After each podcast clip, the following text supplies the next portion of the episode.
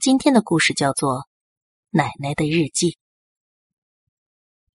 我是个离不开奶奶的小孩。小学三年级的时候，爸爸出车祸去世了。原本就很疼爱我的奶奶，变得更加珍惜我这个血缘上的独苗，所以有事儿没事儿，我就爱往奶奶家跑。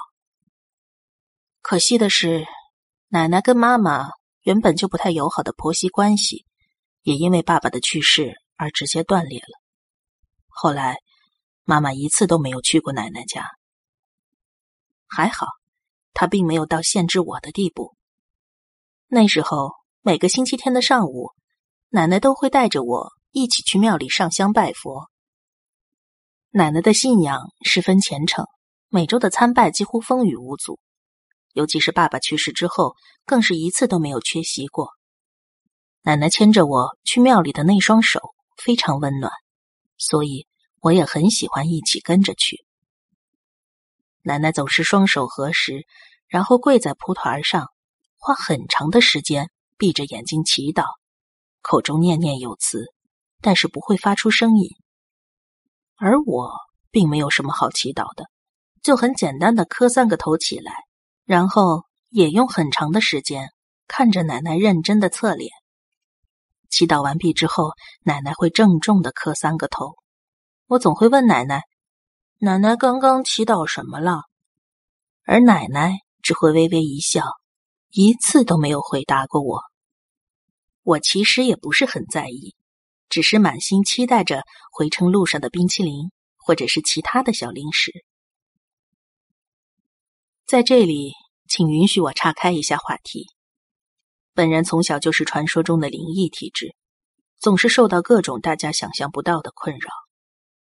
爸爸去世以后，几乎每天晚上都要被鬼压床，并且因此患上了失眠症。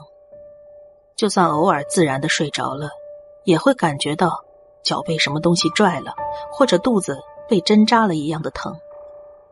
而且更加难以忍受的是，这样的情况并没有因为我年龄渐长而有所缓解。反而愈演愈烈。妈妈带着我看过医生，甚至是心理医生，都查不出任何病症。后来经人介绍，也去找过几次看事儿的神婆大仙儿，破了几次财是真的，但是效果一点都没有。所以，我早就已经放弃了。到了初三的时候，各种奇怪的现象变本加厉的袭来，每晚重复鬼压床不说。那些压着我的灵体，已经慢慢浮现出真身，各种各样的白衣长发的女人，有时或许是泡得全身浮肿的尸体。不知道是否存在因果关系，由于无法安心的睡觉，白天我也会产生各种幻觉，比如吃饭的时候，白米饭会变成蠕动的虫子；有几次过马路的时候，明明看见街上没有车辆。但是走到路中间时，车会突然出现在眼前，也因此酿成了几次不大不小的交通事故。我的精神在那段时间几近崩溃，不得不办理了休学手续。然而在家待着，情况也并不会变好。妈妈因为工作很忙，没有办法一直陪着我，我几乎每天都要呕吐几次。不过并没有得上厌食症，反而得了暴食症。身体和精神上的双重折磨，让我长期处于恍惚不安的状态，也尝试过很多次自杀，然而都没有成功。多次自杀失败，让我变得更加痛苦。负责任的告诉大家，想死也死不了，真的是人最糟糕的状态了。还好，那段时间，奶奶常常在妈妈上班的时候来家里看望我。他总是握着我的手，静静的陪着我，那是我一天当中仅有的感觉到安心的时刻。很显然，在那样的状态下，我没有办法跟奶奶一起去庙里拜佛了。然而，就在我情况微微好转，准备回去重修考高中的那年，作为我唯一精神支柱的奶奶过世了。我那时已经流不出泪来，围绕着我的只有悲伤和痛苦。我住进了爸爸在世时奶奶曾经住过的房间，每天抱着奶奶的旧衣服，没有眼泪的哭泣。然而，即便我处于这样的状态，妈妈还是像什么都没有发生似的，如往常一样的上班，正常的吃饭睡觉。尽管她是养育我的母亲，我也不由得从内心升起一股对妈妈的怨念。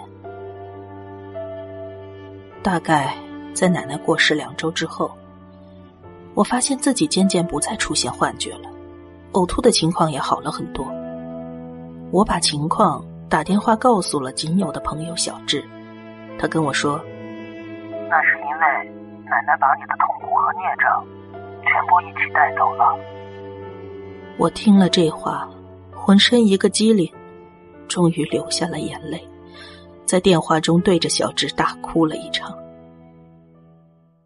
半年以后，鬼压床等等异常状况全部消失了，我的身体也开始慢慢恢复，我可以正常的出门了。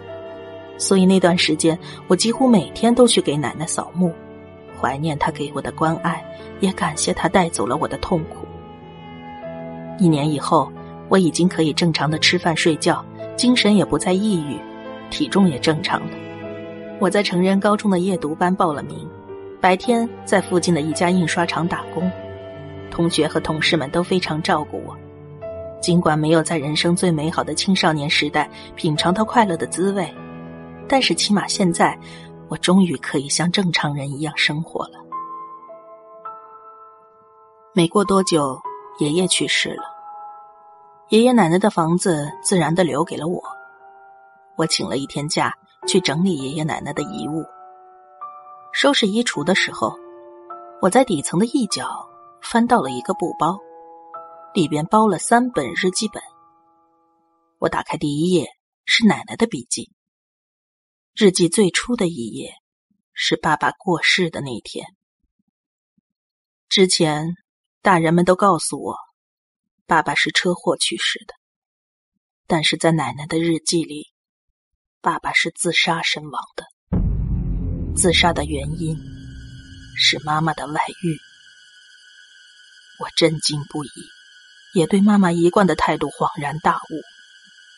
然而，翻到下一页，我却瞬间全身僵直，冷汗直流，彻头彻尾满满的写着奶奶对我的愤恨。原来。我是妈妈和外遇对象生的孩子，而奶奶对于我的描述只有一种：真想杀死他，他死了该有多好。